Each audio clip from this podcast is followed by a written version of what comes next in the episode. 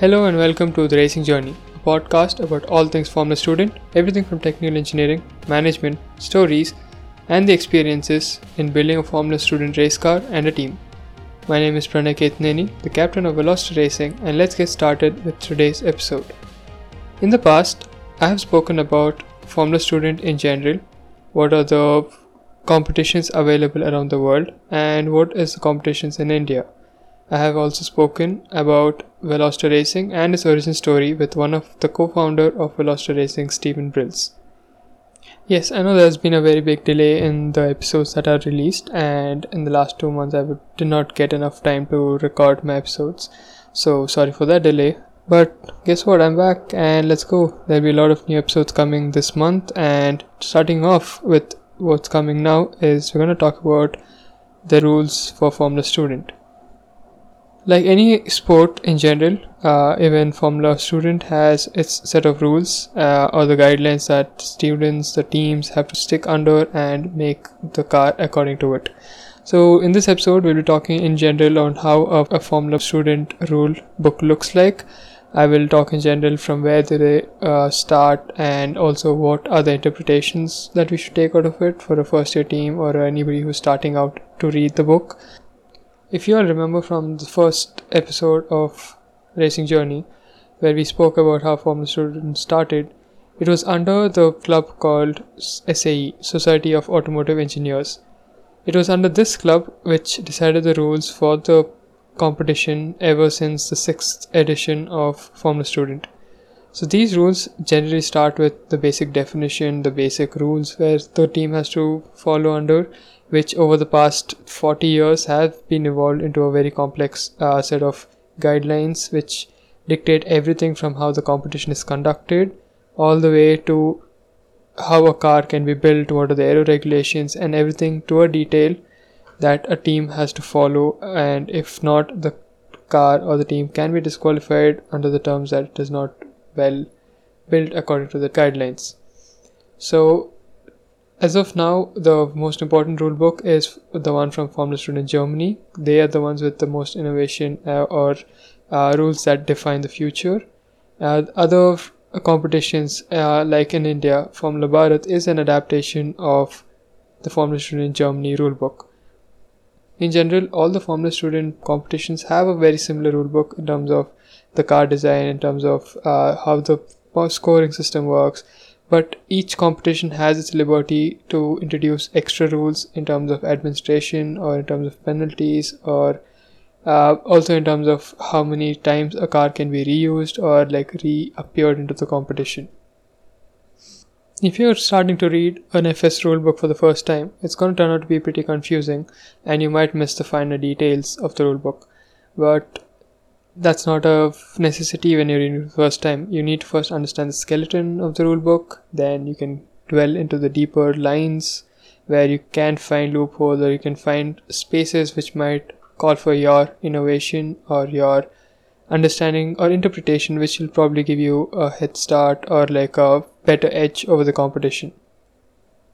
So, in this episode, I'll talk you through the overall uh, overview of the rule book and in general what are the rules that you might have to look into. We won't be going in in depth in terms of technical or in terms of uh, very specific kind of rules. But yeah uh, each rule book is divided into the administrative rules which is uh, variable based on the competition the technical requirements which talk a lot about the safety the uh, requirements in terms of how a car should be built uh, the CV powertrain or the EV powertrain rules based on what category you might be participating in. Then uh, the technical inspections, what they what the competition will be looking for or will be checking to make sure the car is legal or within the rules to drive. The static events and the dynamic events, how the points are divided, how they what are what are the events in them that gauge the success of a particular team or a particular car. So let's get started with the administrative rules.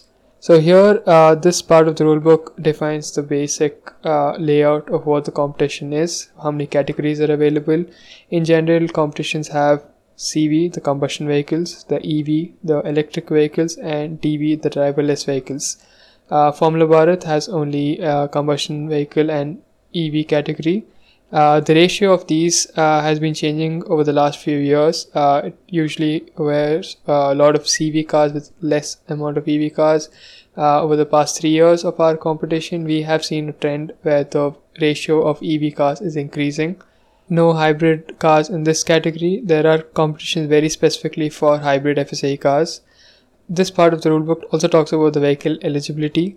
Some competitions require a brand new vehicle every time the a team participates because the level of competition is very high and they want to see innovation every time.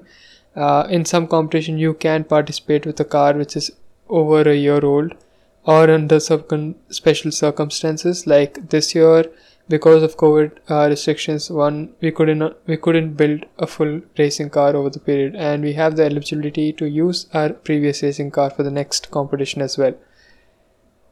We also talk about the rules of conduct or how a student or like a participant has to be, uh, work under the guidelines on the competition or in general communicating with the team organizing the event.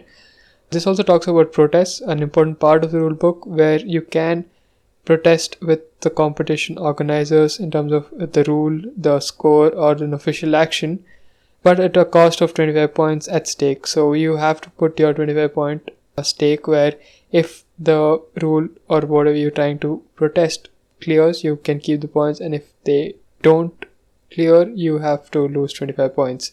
So that's the provision to make sure that everybody gets a fair chance, and also the teams can confidently approach and say, Yeah, we have an issue.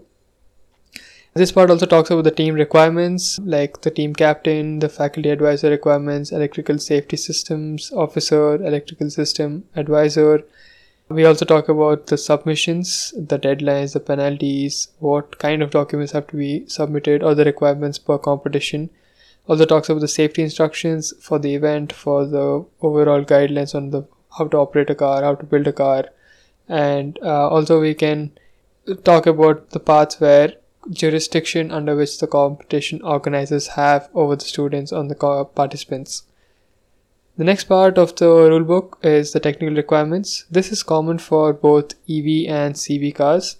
This is where we talk in general about the chassis definitions.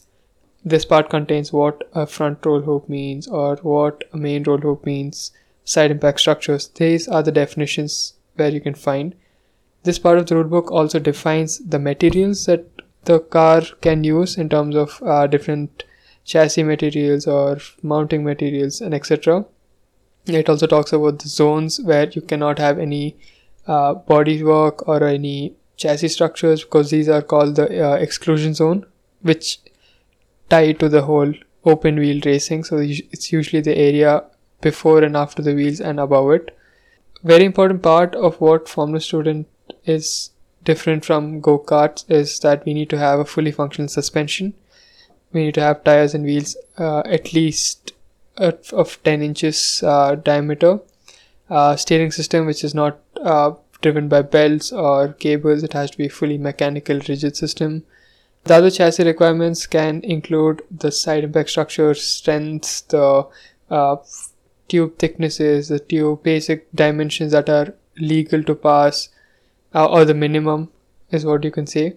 You have a minimum or the load requirements from a space frame chassis which has to be if you're let's say you're using a composite structure you need to perform enough testing and equivalency to say this is as good as a space frame. Of course you need to do a lot of testing because you're going to be gaining an advantage in the weight. And also for safety reasons you need to show that they are compliant.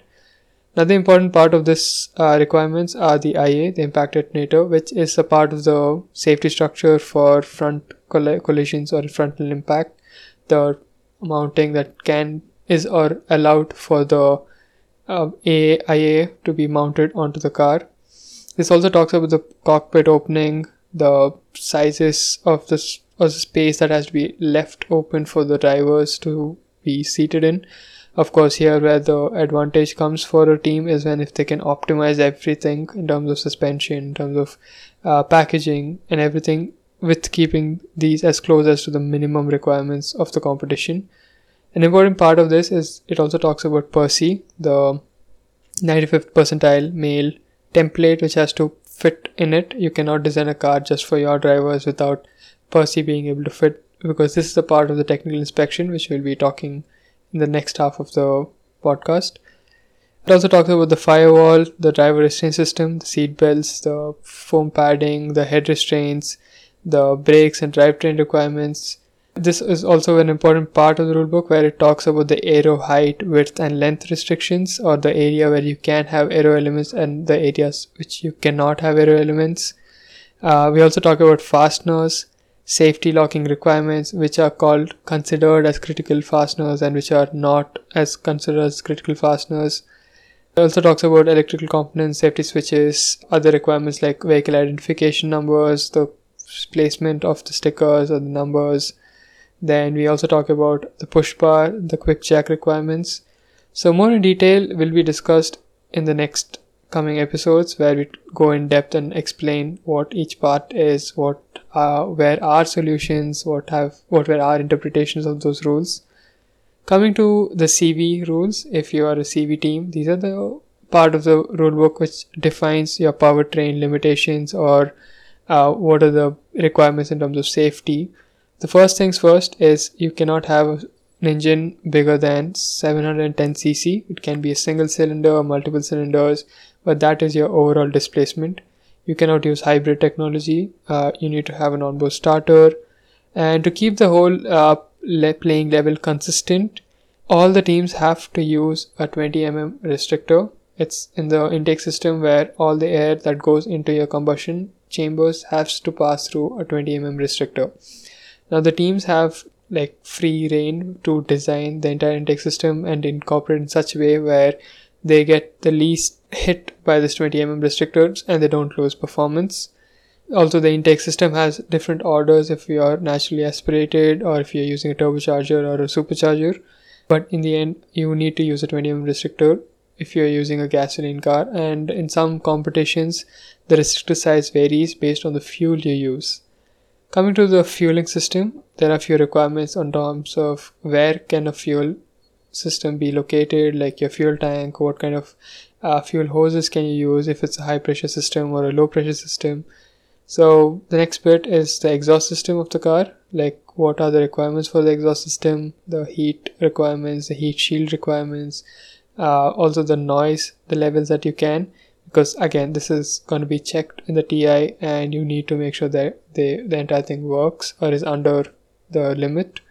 We also have the rules for the shutdown circuit, the safety circuit, where in case there's an emergency, the driver, the first responders, or in general the impact sensors can shut the engine and the critical elements off which is going to be similar to EV powertrains where it has a different set of things to shut down. Uh, coming to the EV powertrain rules, this is not my area of expertise because we do not deal with EV cars, but yeah, here are the basic or the more important rules that has to be followed.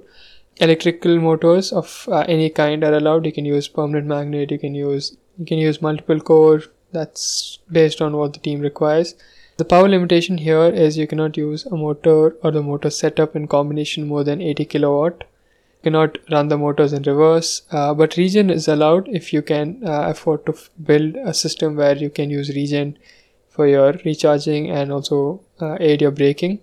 You need to ground the entire system with insulation to prevent the grounding to the chassis and only low voltage systems are allowed to be grounded to the chassis. Maximum permitted voltage for tractive system is 600 volts. Uh, also, a lot of uh, tractive systems have to be specially insulated with uh, with orange wiring. Uh, you need to have other requirements in terms of data logging for measuring the uh, charge of your tractive system. You need to show have a tractive system active light to show when your car is ready to drive. You cannot use fuel cells, molten salt cells, or thermal batteries. Those are off the chart. You can use lithium ion, you can use any other type of batteries like lead acid, but not these.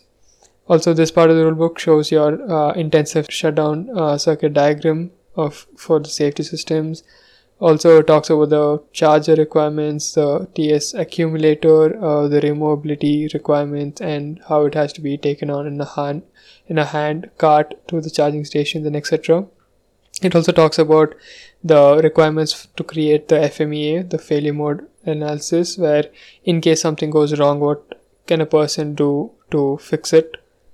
So these are in general the T, uh, the powertrain rules for both combustion and EV. We'll also be going in depth with each of it with more uh, members from our team and from our sister team which works on EV cars. Coming to the technical inspection, so all of these rules define what a car pers- uh, a team can build or can design. So once all of this is done, they have to be checked for its safety, for its rule compliances, and to make sure the whole thing is equal or like no team has an unfair advantage. So here we have something called as a pre-inspection, just a general checkup to make sure the whole car is what the rules suggest, like open wheel, uh, single seater, etc. Then for EV, we have very sp- specific uh, requirements like the accumulator. That's the first thing. Your battery has to be checked or inspected, make sure everything is right. Your electrical systems are right, and also the car is waterproof and there might not be any uh, leaks of in terms of if there is water entry to the whole system so that you have a rain test apart from that the other inspections include mechanical inspection which is common for both cv as well which is where all the bolts all the fasteners all the suspension compliances everything are checked. And with respect to the driver or the tallest driver and Percy uh, the tilt test which is very specific again for uh, combustion vehicles to check for leakages or to check for low rollover protection in case the car is on hard cornering the vehicle is loaded to the side and tilted to 60 degrees or more to check if the car is going to roll over. And if it clears 60 that that means it's good. Coming to uh, cv specific again is the noise test. The car has to pass the 110 decibel peak noise level. And if you cannot keep the exhaust under that you will be not allowed to race or like take in, take the car on the road remember this point because we'll be talking about this later in the future episodes when we talk about vrf2 both together there's an important test called as the brake test where you need to show the car has ability to lock all the four wheels and stop in a straight line to give maximum control to the driver. So there's no weird biasing to the left or right. So that's another part of your uh, technical inspections. So once all of these are cleared either for ev or cv your car is deemed to be safe to be taken onto the racetrack so that's like the first step of like clearing your stuff and you can start to go earn points till now whatever we've discussed part of the rule book does not include you getting any points now, coming to the parts where you can actually score points and eventually win the competition with your cumulative points is the static events and the dynamic events. In the end, your entire competition is divided into these two. We'll be talking in detail about each later on, but in general, static has the B plan, the business plan, to evaluate the team's ability to deliver a comprehensive business model about the prototype race car, which is worth 75 points. You have the cost and manufacturing event, which will evaluate the team's ability of understanding the manufacturing processes and the costs associated with it, which is worth 100 points. Uh, the next in the part of the static event is engineering design event, where the team has to explain to the judges uh, what was engineering process and the thought process and design decisions that went while making the car and uh, keeping or like understanding the rules. This is the one with 150 points. So overall your static events come with 325 points in total. Coming to the dynamic events that's again if your car qualifies the ti requirements is when you're allowed to get into the dynamic events so here we have the four uh, parts which is the skid pad 75 points it's a figure eight drive which involves you going as quick as you can without knocking out any of the cones it's a true test for your uh, ability or like your dynamic handling of your car.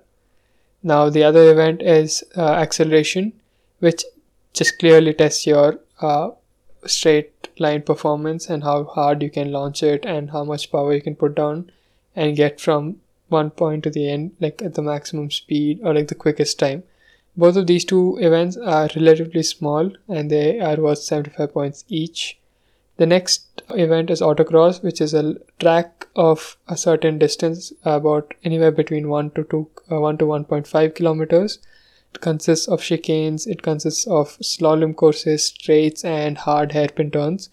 And this circuit uh, usually is driven by uh, one driver for one lap, and the one the quickest lap is considered, and this is worth 100 points together total.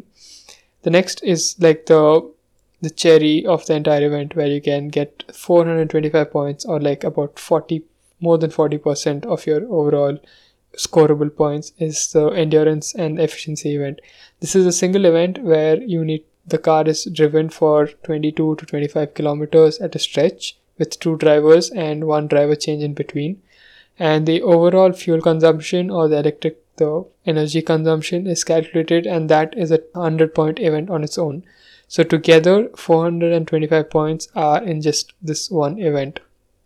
This is the whole overview of the rulebook these are the basic things that you need to consider we'll be talking about how our team interpreted this events for the first time and the second time and where we found out there are a few leeways or like uh, loopholes that we can exploit to get an advantage over the other teams or parts where other teams are not uh, daring enough at the moment to try them. So coming to all of this uh, each competition has these set of rules where all the teams have to follow. And again like i said like i keep saying to my teammates uh, the rule book is like the bible of our competition. We need to stick to it, we need to understand it to the point where we can have the biggest advantage compared to the rest of the teams. And we need to strategize in terms of what is our going to be our design goals or what can be our competition execution goals. In the end, our whole point is to win the competition. So if you know the rulebook in and out, you know you're getting closer, ever closer towards your dream. Thank you for listening to this episode of the Racing Journey. If you like this, please leave a like and a good rating on your streaming platform. If you're watching this on YouTube, please subscribe to the channel. Share it to all your friends in the FSAE community and to anyone who's aspiring to get into the world of FSAE. You can follow me on Instagram at HeadHoonigan, the podcast at Racing Journey Podcast to know when a new episode is released. Stay safe, be kind.